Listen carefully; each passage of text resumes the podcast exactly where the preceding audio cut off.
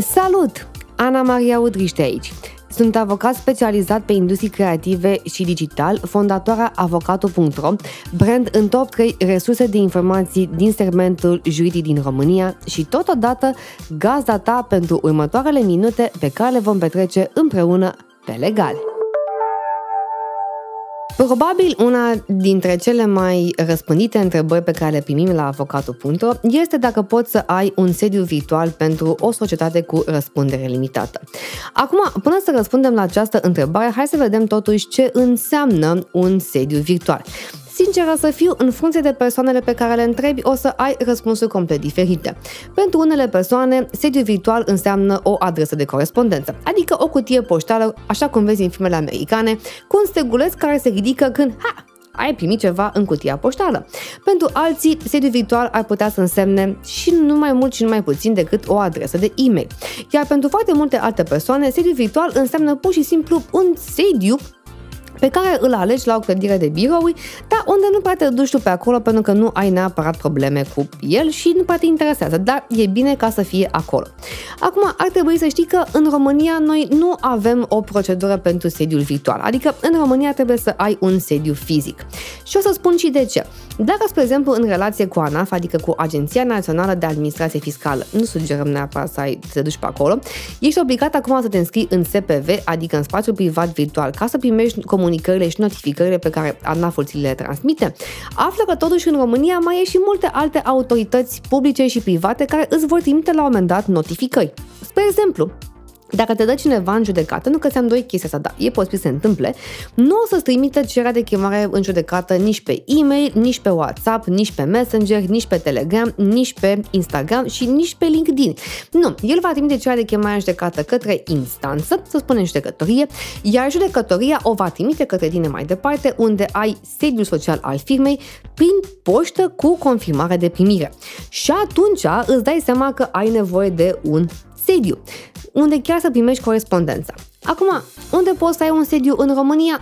Păi, simplu, poți să-l ai la tine acasă, poți să-l ai la un prieten acasă, la ai tăi acasă, poți să te duci să închiriezi un spațiu sau poți să apelezi la o firmă care închiriază spații, deși, na, asta chiar nu se recomand vreodată, sau să îți alegi temporar sediul la un cabinet de avocat. Acesta este un episod susținut de Banca Transilvania în cadrul proiectului SRL pe legale, prin care explicăm juridicul pe înțelesul antreprenorului.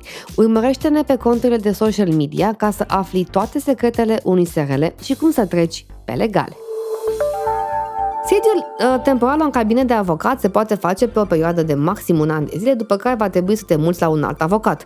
Ceea ce nu e neapărat un lucru rău, pentru că așa îți lăgești cercul de prieteni. Dar, pe de altă parte, nici nu prea poți să devii plătitor de TVA, că na, a fost cam strâmbă din nas și mai mult nu poți să ai activitate la sediu. Dar despre activitățile la sediu o să vorbim noi cu totul și cu totul altă ocazie.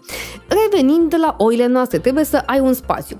Dacă nu te decizi uh, să te apelezi la un avocat ca să ții un spațiu la el temporar pentru un an de zile, ai varianta că până la urmă trebuie să ai un spațiu și atunci trebuie să ai un apartament, o casă sau ceva asemănător.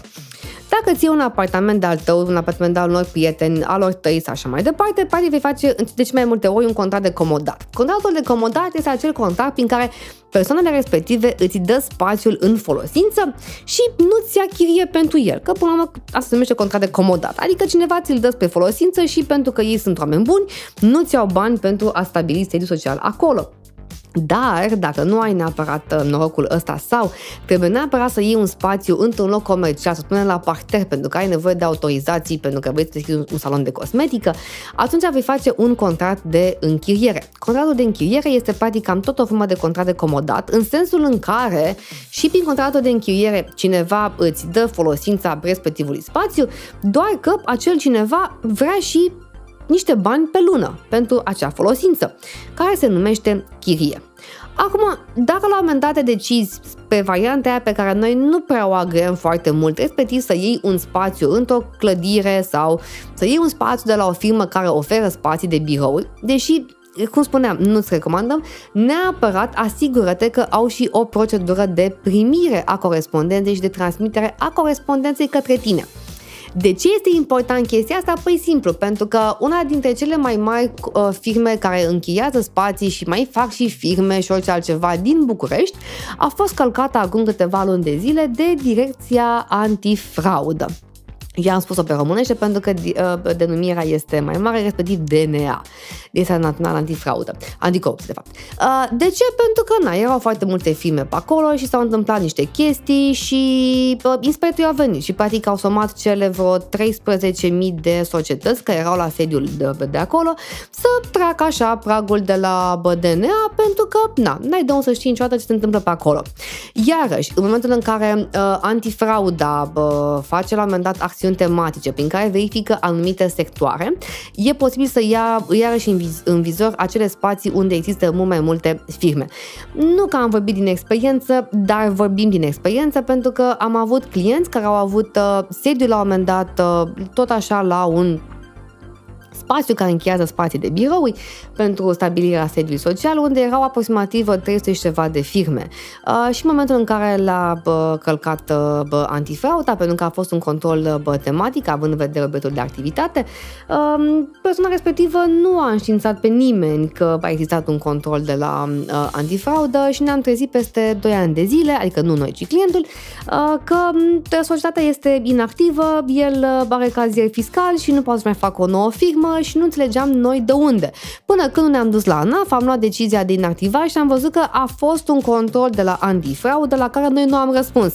După care, când am văzut evi, evi, efectiv care a fost data acelui control și așa mai departe, ne-am prins că, hmm, stai puțin că bă, de acolo este. Și atunci, în momentul în care îți alegi un sediu social, recomandarea noastră este să îl alegi într-un loc unde ai încredere în persoana respectivă, să, într-un loc în care ai acces ca să poți să duci acolo să ridici eventuala corespondență și, bineînțeles, să te gândești că îl vei pune într-un loc unde să nu ai neapărat probleme cu persoanele care stau acolo. De obicei, recomandarea noastră este să-l faci fie la tine acasă, fie în locul unde stai în chirie, fie la un prieten foarte bun sau dacă nu la uh, persoane din familie. Nu de alta, dar ai mult mai mult control asupra lor. Bineînțeles, în momentul în care o să avem o modificare a legii societăților, prin care probabil că o să avem și noi vreo formă de sediu virtual bă, în România, probabil că aceste aspecte se vor schimba în bine sau în rău, depinde de, de circunstanțe și de cum le vede fiecare persoană. Însă, până atunci ar trebui să ții cont, bineînțeles, de aceste bune practici și să îți faci un SRL cât mai repede cu putință dacă vrei să dai drumul la o treabă.